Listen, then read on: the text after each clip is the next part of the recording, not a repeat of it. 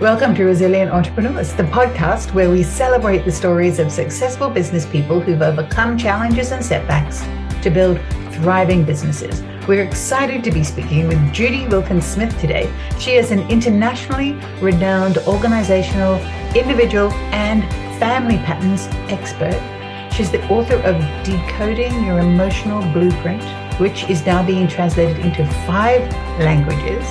Judy has been interviewed on morning television in many US states and all over the world. And she hosts 3- and 4-day conferences for thousands of people throughout the year, including at the Luxury Yacht Club at Florida's Disney World. That's one I want to be at. Today, we're focusing especially on money, understanding your money DNA, and creating a healthier money mindset.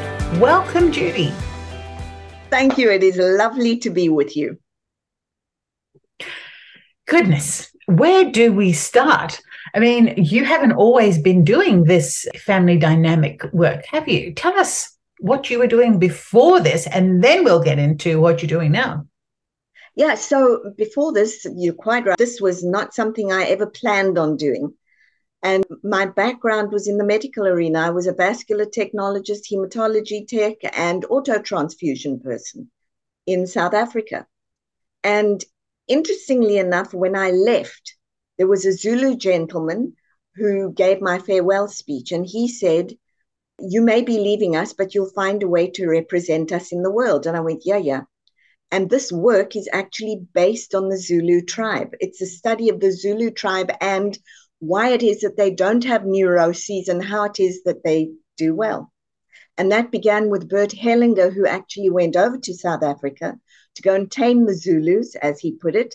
And instead he says they tamed him. It was studying that, but I had no idea. It was only when somebody said to me, "Well, of course you'd know this work." And I went, "Why?" And they said, "Because it started in South Africa, that the full circle moment happened." I also started doing this because my father was killed in America, and it was a case of either I write books or go crazy, and I figured that writing books was probably the better option. So I was looking for a piece of information and stumbled into this, and the person who'd written, no, they hadn't written a book at that stage. They were teaching it, and they said, "Come and learn the work from me, and I will help you with your book." So I went and learned the work, but I got zero help with the book. But that led to beginning to work with people. And then what happened was they would say to me, "Well, if you can work with individuals, can you work with organizations?" And that led to a lot of work inside Fortune 50 companies. And so that's what I do a lot of. And then, of course, systemic work and constellations. I think because a constellation itself is such an incredible experience that once people are able to take what's in here and see it in front of them in 3D, it changes everything, because now they're seeing it, hearing it, feeling it, touching it. And so what happens is they have an embodied experience of what's going on in here. And instead of being stuck, it moves them from stuck to transformation. And it rewires the brain very quickly and with a long-lasting effect. And that includes money DNA. Wow. Can you just describe briefly what a constellation is for people who aren't familiar?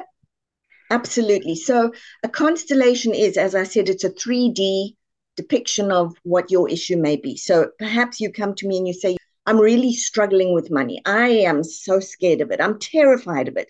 I know I should be doing stuff, but I mean, really, you look at the stuff, it's got such a bad connotation. And I'd like to not be so scared of it. I'd like to actually be able to interact with it. Well, I'm curious to know what the fear is." So maybe I say to you, "So the big fear, oh, you could die." And I hear that these are the sentences I hear. So I say, "Well, let's take a look. I want you to pick someone to represent your mum, somebody to represent your dad, someone to represent money, and someone to represent you. And then I want you to set it up for me. This is not psychodrama. I want you to place it for you the way that it is for you. So set those people up, the representatives, so that it represents the way that you feel or the way that money is for you. And maybe you've got mom, dad, maybe money's right next to dad, or maybe it's in the distance." And so I begin to ask things like, "What big money events are there in the family?" And you may say, "Well, But my grandfather made a lot of money. But the stress of it, he just dropped dead when he was young. And there you begin to see, so why is there a fear of money? So now we know there's a fear of money, and that's the pattern that's trying to stop. But we also know there's a desire for money, and that's the pattern trying to emerge through you. It's trying to restore that flow that was there. And so what I'll do is I'll use your language and then start interacting with the representatives until we arrive at a place where perhaps you say, you know what, grandfather, that was your fear, and it was dad's fear. And now it's time for me to do something different. Just watch me when I do it differently. And that alone will often unlock people. What I might have you say is, thank you for having that wealth DNA, because I've got that wealth desire and I know that it comes from you. But just watch me as I do it differently. And instead of being in a state of fear with money, I really enjoy it and I can celebrate it and use it to be healthy. And I don't have to stress like you did. Now you've unlocked the limiting pattern and you've created a pattern that can take you into the future. And so you've acknowledged the source, and identified it. You've looked at it, and now you're switching it around. So that's a constellation. And you can use it for any subject that you want. Some of them are very complex. Some of them will go back to holocausts, back to wars. And we hold on to those because what people don't realize is that you don't just inherit physical DNA. You also inherit emotional DNA. That's your pattern of thoughts, feelings, actions, reactions, all of those, and you inherit them in a couple of ways.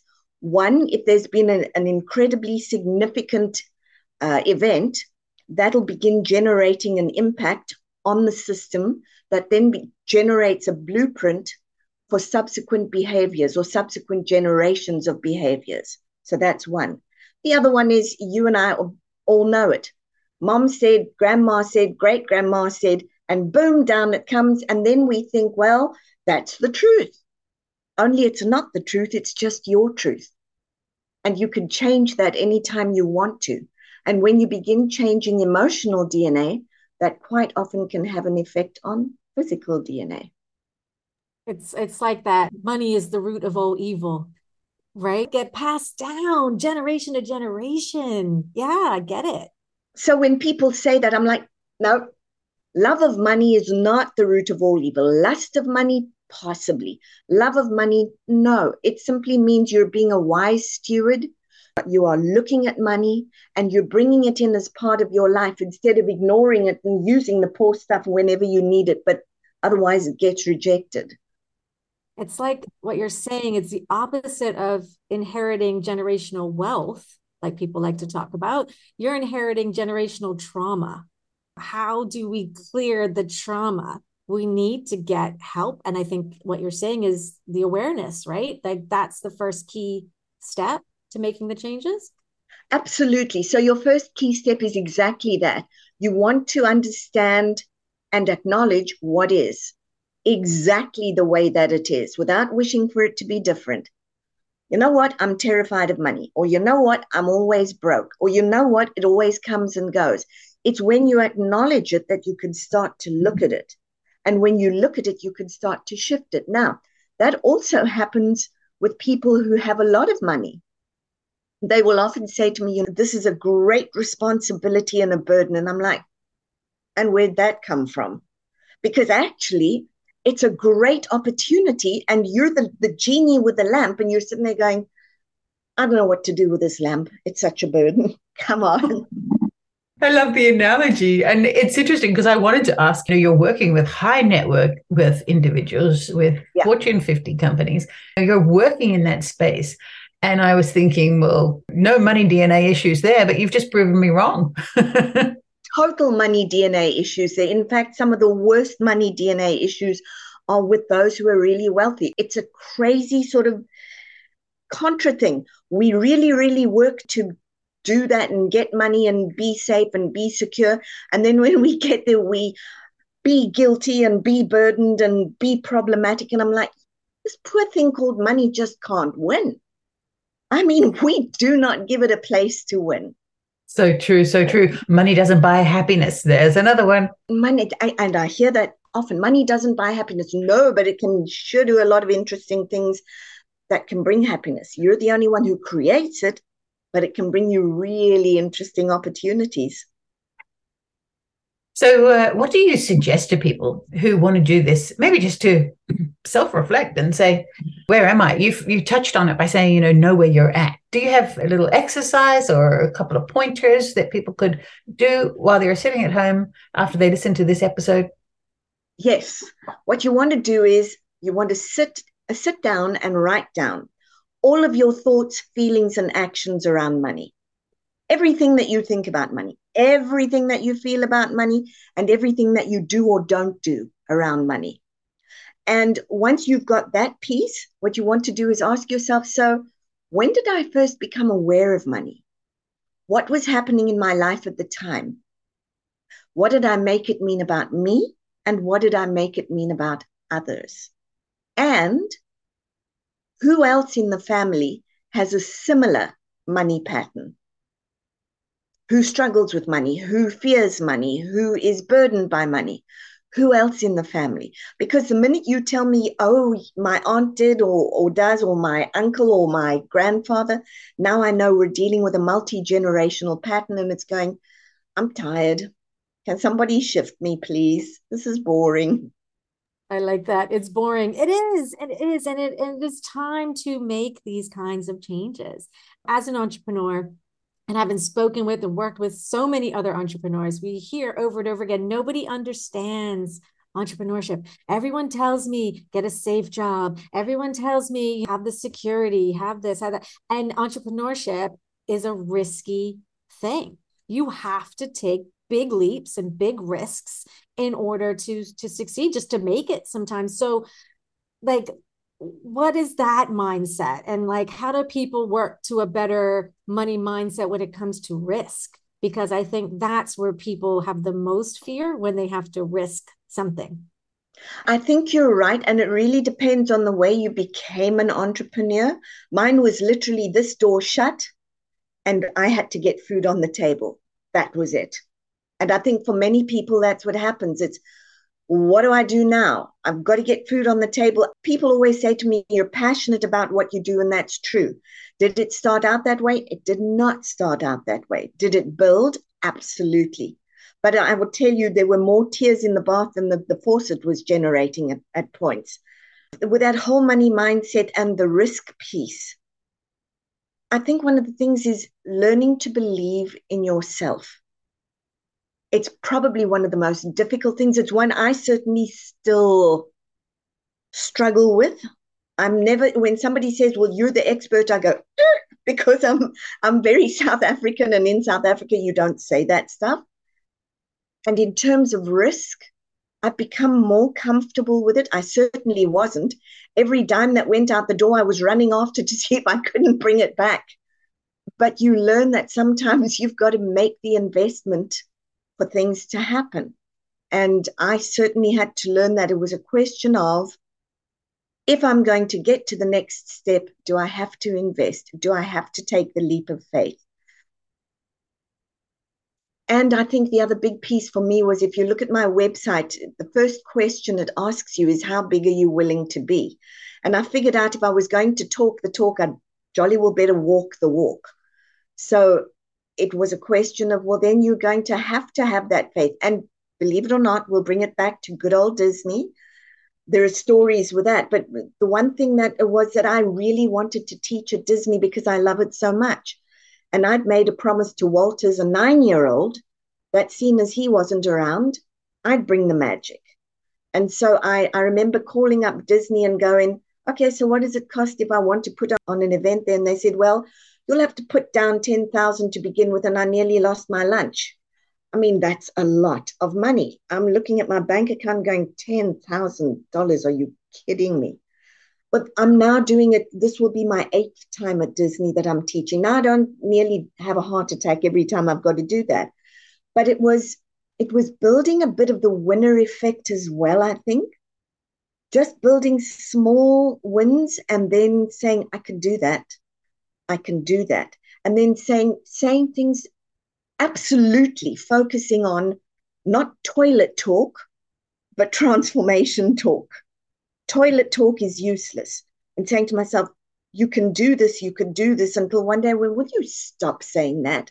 Not you could do this, you're doing this, just stop. So it was really learning to talk to myself. And I think also recognizing that in the risk, I was being responsible for what was happening. I couldn't blame anybody else, which was great, because you get out of the victim mindset very quickly or else you sink. So I couldn't blame anybody else. I couldn't ask anybody else because the work that I'm doing, nobody had done. The manuals that I've created and the book I wrote, nobody had done. So I didn't have anyone to ask for. So I couldn't even have imposter syndrome, which led me, by the way, to another insight. And that is there's no such thing as imposter syndrome for all the entrepreneurs out there. It's pioneer syndrome. We mislabel it. Tell me more. I like that. Tell me more. You may not know all the answers, but you're willing to go in search of the answers. So you're not an imposter. Nice reframe, Judy. Nice reframe. Not an imposter, a pioneer. Same. Yeah, you may not know where you're going. You may not know the answers, but you know how to go for it and get them and find them. You're resourceful. And sometimes you don't even know how to go for it, but you darn well keep going. I learned that Saturdays and Sundays were something that I'm aware of, but I certainly don't take them off because I'm too busy with what's next. Yeah, so there are extra things that you do. And then somebody said to me, yeah, but to be an entrepreneur, you really have to sacrifice. And that is something you should not say to me because that is not the truth. You are not sacrificing anything. You want to be an entrepreneur, that's the entry fee. Do not whine, shine, stop. Oh, you're just giving quotes after amazing quotes. I don't whine, shine. I love that. That's a good one. I'd like to go back because you just briefly mentioned that when you became an entrepreneur, it was a door slam and you had to find a way through. And I had the same experience because I went in very accidentally into entrepreneurship. I'd love to go back and hear your story. So what were you doing before and what was the door that slammed? I was in that medical arena as the vascular auto transfusion and hematology tech. And then when my father was killed, it was in a hospital and they failed him in all three areas. And I knew I wasn't going to walk back into a hospital. That was done. My being in the medical arena, I think in that moment, I suddenly realized for me, I didn't want to deal with sick. I didn't want to deal with dying. I actually wanted to start dealing with health and I wanted to start dealing with living. That is no reflection in any way or any characterization of anybody who's in that field. It was just I was done. I'd finished. Yeah. I think it would be useful, Judy, if you don't mind just sharing a bit about what you mean when you say your father was killed in a hospital. I think that'll be useful for people to understand really where you're coming from. So this is interesting. So first of all, my grandfather was killed in a hospital. They gave him the wrong medicine. My uncle was killed in a hospital. They did the wrong tests. And then my father had an aneurysm. And instead of getting to him, because, well, there are many reasons, but they left him alone. The person who did that has since been disbarred, or not disbarred, what do you say? He doesn't have his medical license anymore, but they didn't give him the attention he should have, and he lay there for 4 hours while they did nothing and wrote on the bottom of his form, patient left to die. So at that point, for me, I was done. I've had a great fear around medicine probably since that. But the universe is elegant, right? My daughter is a physician. And she's the one person, if there are medical things, she's got the spidey sense. She knows what to go after. Her patients follow her. And she has 6-month waiting lists to see her. But she's the antidote to the fear. So the universe is always elegant. It's got the pieces there. And it was interesting, so interesting that we're talking about this now. My mother overcame cancer, and my daughter was the one, if she hadn't have been there, we'd have lost her 3 times. And then she recently had a very bad fall, and she was in hospital for quite a while. My father died on June the 2nd, so we never got to bring him home. My mother came home on June the 2nd. You talk about full moments. I think we both could feel that, my daughter and I. And I don't often get emotional about it, but there'd been so much that went wrong while she was in the hospital. And my daughter kept finding it, and we would catch it between us. And so she came home. So on June the 2nd, one didn't, but on June the 2nd, the other one did. And so you don't get to sit and complain about those sorts of things. I think one of the pieces of being an entrepreneur, and a resilient one, is exactly that. You don't get to do the whining thing. You really do, if you're going to be an entrepreneur, you get to go out there, and because you're supposed to shine. You're supposed to push the envelope. It's very easy to give in. It's a lot more fun when you're on the other side of it, and you have bounced back. Yeah, it's so true. It's breaking generational curses. I've heard that so much. Mostly it's to do with trauma and stuff, but your daughter has broken the trauma. Like, she's broken the cycle for the family. The cycle. What it's doing is it's breaking the generational spell. And I always say to people, be very careful. We say that there is not magic, and we're not witches and warlocks and magicians. Your words matter. They cast the spell, and the person either buys it or doesn't. And if you buy it, you're going to get locked in. And if we're looking at money, it's the same. If you watch people, you will hear them say, oh, I've got enough to get by. Only greedy people have money. It's for liars, cheats, and thieves. Well, in your case, this is probably true. Because if that's the only way you can see it, that's all that can show up for you. It's breaking a multi-generational cycle, but there's wisdom even in that cycle. Because even though there were things that happened, if we go back to my daughter and and I'll tell you something even more interesting, if we go back to that, it's not just breaking a cycle. It's saying I'm done to one pattern and I'm emerging for the other. So here's the other piece, and I'm doing my very best to just stay very even keel when I say that. My daughter went into medicine because she lost her biological mom the day after her 4th birthday. And she said to me, what did she say? You know, Mom, I went into medicine so that no other daughter ever has to go through that with her mother. Well, last year, oh no, it gets pretty good. Last year, I had to have my gallbladder removed. She lost her mom to cancer. I had to have my gallbladder removed because there was a little growth inside it. And they said to me, had you come 3 months later, we may have been having a different conversation. And my daughter sat down, and when it was all over, and she started crying, and she said, so I went into it so that no other daughter would ever have to go through that again. I didn't realize the daughter would be me. Gosh. So this is the magic. This is the magic. So in doing that, she undid that too. So there was a piece of that had really weighed her down for a long time. Now, we'll tell you that you want to talk a little bit about magic. When she takes a photo, there's always a little blue orb that sits on her left shoulder. Doesn't matter what we do when she takes a photograph. It's always there. Gosh. And when I didn't even know that I needed gallbladder surgery, I was sitting talking to a client, and people give me semi-precious stones.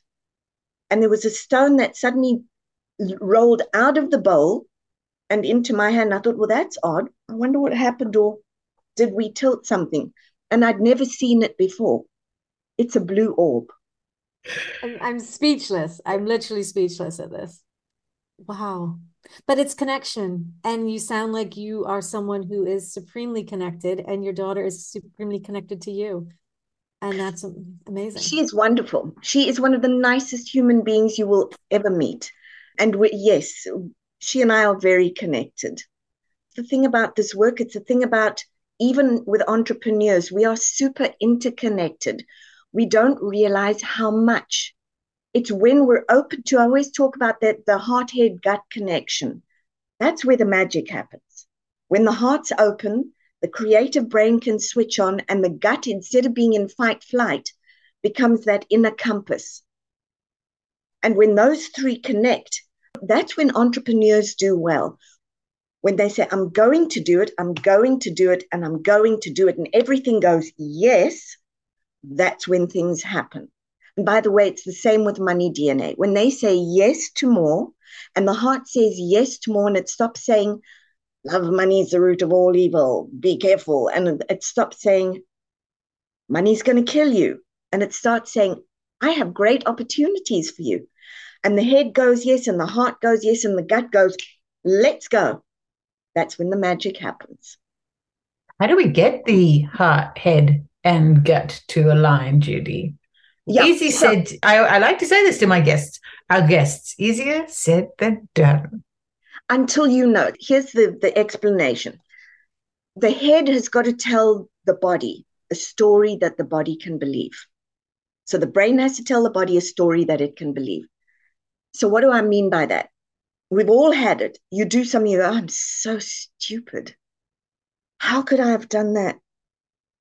I'm in big trouble now. I can't ever do that again. I will never open my mouth again in that kind of company. And the body is reacting, right? So the head's already told the body, and the body's going, oh my goodness. And the stress hormones are going, bah, bah, bah, bah, bah, bah, bah. Well, that's your new truth. You now cannot interact or react in that space because that's not you. You stand up on stage, you give a speech, and somebody goes, that's dumb. And you go, oh, see, I knew I wasn't good at speaking. I knew it. Why am I doing it? The head goes, yep, you shouldn't have done that. The heart goes, boom, and it closes. It says, don't do that. And the gut goes, and now you're in negative alignment. Or you stand up on stage and you start talking, and somebody says to you, you've just changed my life. And you've got this little piece that goes, I can do this stuff. And your heart opens and your brain goes, you know what else we could do here? Well, let's just catch her while she's awake. You know what else we could do? We could add this, this, this, this, and this. And the gut's going, let's go, let's go. That's how you do it. You get an idea. You allow it to start growing. Your heart's got to be open and happy. And your gut's got to be invested. And you've got to make the goal big enough, because if you make it too small, you won't even have the fuel to get you there. I think it's Michael Gerber who says, it's not that your dreams are too big, it's that they're too small, and so there is too little energy to get them there. You've got to be so excited by what it is that you're about to do that you know it's going to happen and you will make it so. And when your heart goes, oh yeah, and your head goes, we can do this, we can do this, and the gut starts running along with, you've got your alignment. That's how you do it. You've got to use an elevated emotion to keep it going.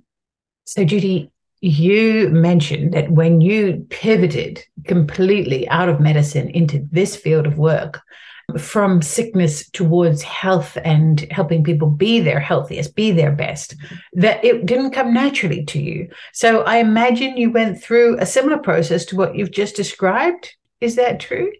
Yeah, you know what I did? I figured, well, when I looked at the work, I thought, I can do this. I've always been able to see deep inside somebody. I can see the potential. That's something I can see. You give me someone who looks like a doofus, I'll show you the diamond. It's that simple. I can see it. So I knew that. And it's one of those things that you'll find with most entrepreneurs, I think, is what they're doing seems fairly effortless, so that can't be it. So I started doing the work and I was fine with that. The business end of it was for the first while, because I had to sit and figure that out. And it was like, how do I charge enough? I had a very healthy lesson. I had somebody who asked me to bid for executive coaching. So I sent in my bid and they went, oh, thank you. And I said, I'm so sorry, was it too much? And they said, no, but we were told you were a top tier coach, and asking us for that little amount tells us that you probably are not. And I went, okay. So often we under ask, and I had to master that. I think where my real head, heart, and gut alignment came in, was when I stand and I'm working with people, I have no doubt. I literally stand in what you would call the collective conscious. What they call it in this work, the knowing field. That is the sum of everything that's ever been and all of those. And you stand in the field, and I know, watching the person and speaking to them, I know what has to be said. I know what they're telling me. I can use it with them. That's the easy part for me. I think where the passion finally kicked in as an entrepreneur, because the first time somebody told me I was one, I fell on the floor laughing. I was like, no, I'm not. I'm just trying to make ends meet here. I'm not an entrepreneur. So the first time I really bit into that, I think, was when I wrote the book. And that's only a year and a bit ago. I loved what I did, but suddenly it became extremely real. And instead of coaching executives, which I love to do and enjoy, how can I really make a big difference? I've never been interested, to be honest. I've never been interested in the small bits. I'm like, yeah, okay, we can all do. I want to do the big stuff.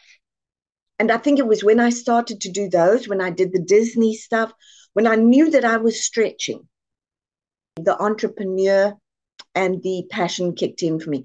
It was when I knew I was stretching. And I could, each time I stretched and I didn't die, then I would go, okay, we can do this. What's the next step? For the first while, I was quite sure somebody was, the first time I went on TV, I can remember really clearly thinking, this is going to be easy because I'm going to have a heart attack before I get in front of that screen. So real. Now it's how I love it. I walk into a room with 600 or 800 people, and I have 600 or 800 friends, and it's just fun. Yeah, fun's such an important part of our work, isn't it? I mean, I think when you're having fun, then you know you have arrived at that place where you're meant to be, where you belong. You're right. I think fun is one, and the other one that told me that I was in a different space was when I realized that it didn't matter who you put me in front of or what question you asked me, I was very comfortable because it's there. I think it's that 10,000 hours of work or whatever they want to say. When you know that you know what you know, then you're also open to not knowing and exploring comfortably. I think that was it for me. So you talk about stretching and loving the stretch and the challenge. That's something that Laura and I sometimes just look at each other, even though we're on opposite sides of the planet, we'll jump on a Zoom and go, come on, partner, it's time to stretch. You know, it feels a little bit samey. And because we're doing great work with some fantastic clients and really enjoying what we do and helping people and serving them, yet it can still feel like it's time to stretch. Absolutely. Talk to us about your failure mindset, because I think stretching and failing are twins or somehow connected. Okay, so let me talk to you about failing for me. I think I learn more, well, I teach and learn more and more. Let me give you an example. I had somebody who came in who said to me, I have a piece of work I want to do. And I said, sure. And it happened to be a very intense piece of work. So they said, I've never been able to do this piece of work. Can't even look at it. And I want to address it. And I said, okay, I want to go all the way. So I said, okay, we're going to go at your speed and your pace, and let's see where we get to. And we get about 3/4 of the way through, and she goes, I can't. This is it. So she turns around, she looks at me, and she says, I told you I'd fail. And I said to her, really? Have you been to this place before?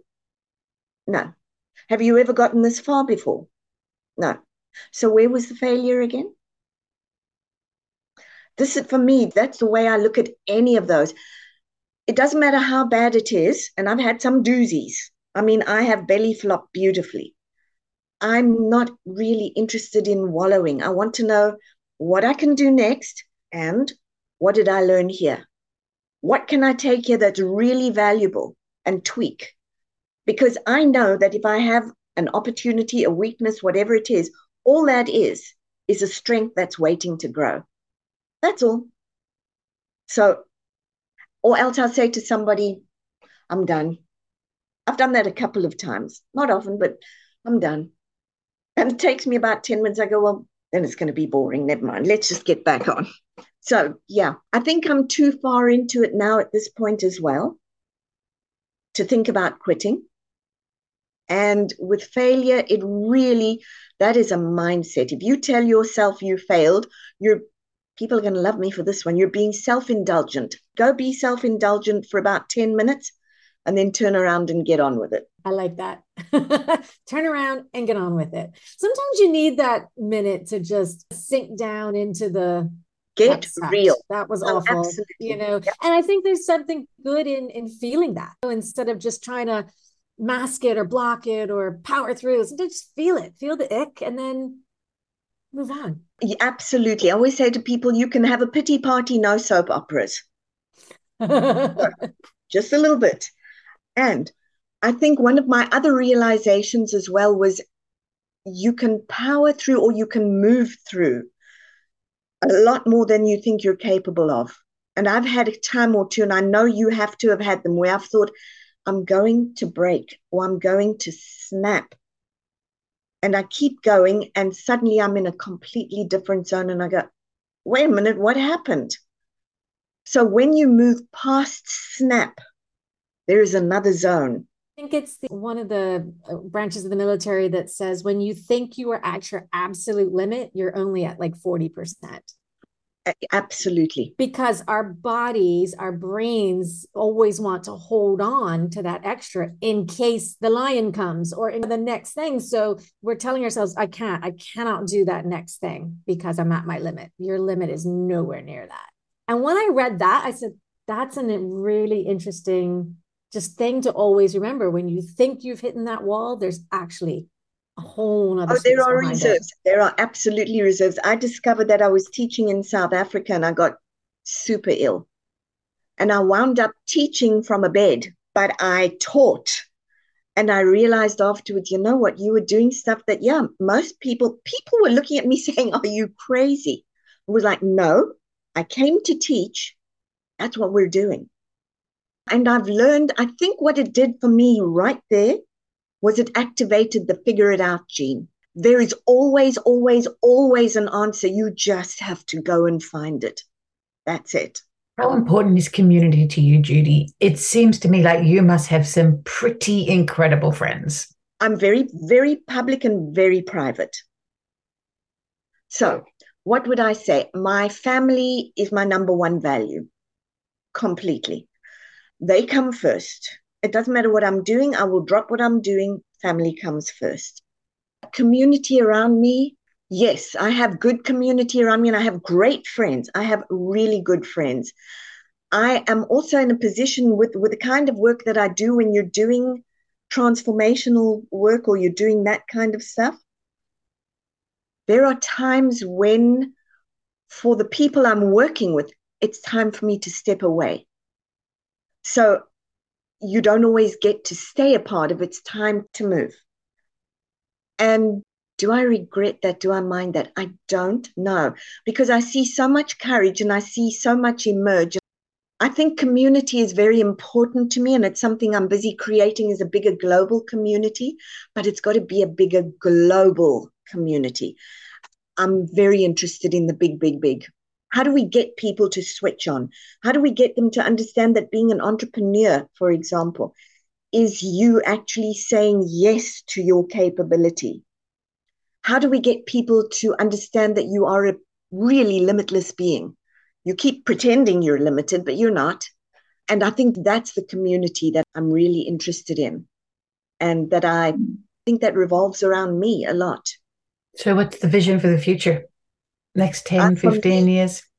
Yeah, the vision for the future would be to be working with between 1,000 and 10,000 people at a time, so that we are shifting mindsets, one new thought, one new feeling, one new action at a time, and showing people how to go all the way, not to be limited versions, how to bust the myths of being small in whatever way that looks like for you.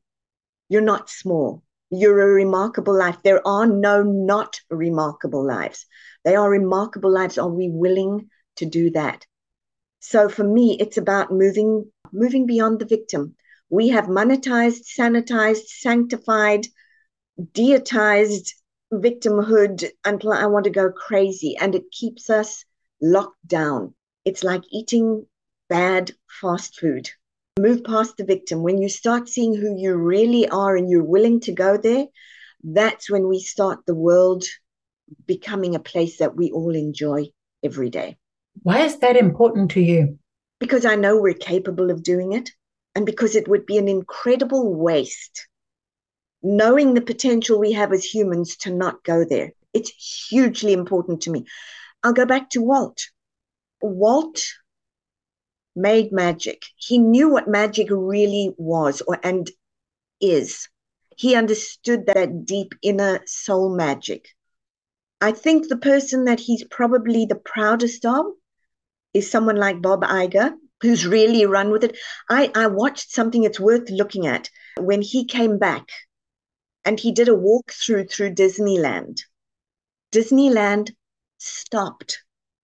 People just stood in the streets and they started chanting his name. And I thought, if I could ever dream to make a difference like that, where people understand that there is a man who motivates for magic of the soul and goes to those lengths, I would know I'd done my job in the world. So wow. It's about the magic. Yeah. And with that comes impact, all about the impact that we can create. So, I mean, I think you pretty much answered this question, but if you could summarize it into something succinct, how would you define resilience? Two things. It's the don't quit factor and the figure it out gene. That's it. I like that, the figure it out gene, because everything is figure outable, which I believe was said by Marie Forleo. Am I saying her name right? Forgive me if I'm not. But I believe she has said that a lot recently. Everything is figure outable. And I love that mindset because it is. Oh, yes, I know who you talk about. It's Furlough or Forleo or something. Yeah, something. Yeah, you're right. You're something right. Like that. Yeah. Didn't know she said that, but I've been talking about the figure it out gene for a long time. That's just activate your figure it out gene. Don't say I can't. When I have a thing, when somebody says to me, "Oh, we can't do that," I just look at them and I go, "Okay, so how can we do that?" Yeah, just reframe it. And you've done a great job reframing so many things in this conversation for us, Judy. Honestly, I could talk for another hour easily. We may have to invite you back again to have more conversations like this, because we've been on this roller coaster of wonderful emotion up and down. And I appreciate all your vulnerability and honesty and incredible advice. I hope everyone listens to this podcast and takes notes and goes and writes their money mindset in their notebook, journal, whatever it is. I'm going to do that because I think it's a brilliant idea, just to fully understand ourselves a little bit better and where our mindset is, and then figure out how we can improve and really take off as entrepreneurs. So thank you from the bottom of my heart. Thank you so, so much. I really appreciate this conversation. Thank you both for having me. I have enjoyed every second of it. And yeah, come and join me. Come and find out how brilliant you are. And if you're an entrepreneur, you've woken up. Indeed. Thanks so much, Judy. Take care. So thanks for joining us on Resilient Entrepreneurs. We're Laura and Vicky from 241. We love supporting entrepreneurs, especially with mindset, marketing, and motivation, which is why we've built an incredible community of business founders who meet weekly in the Level Up League. If you'd like to know more about it, look us up at 241branding.com.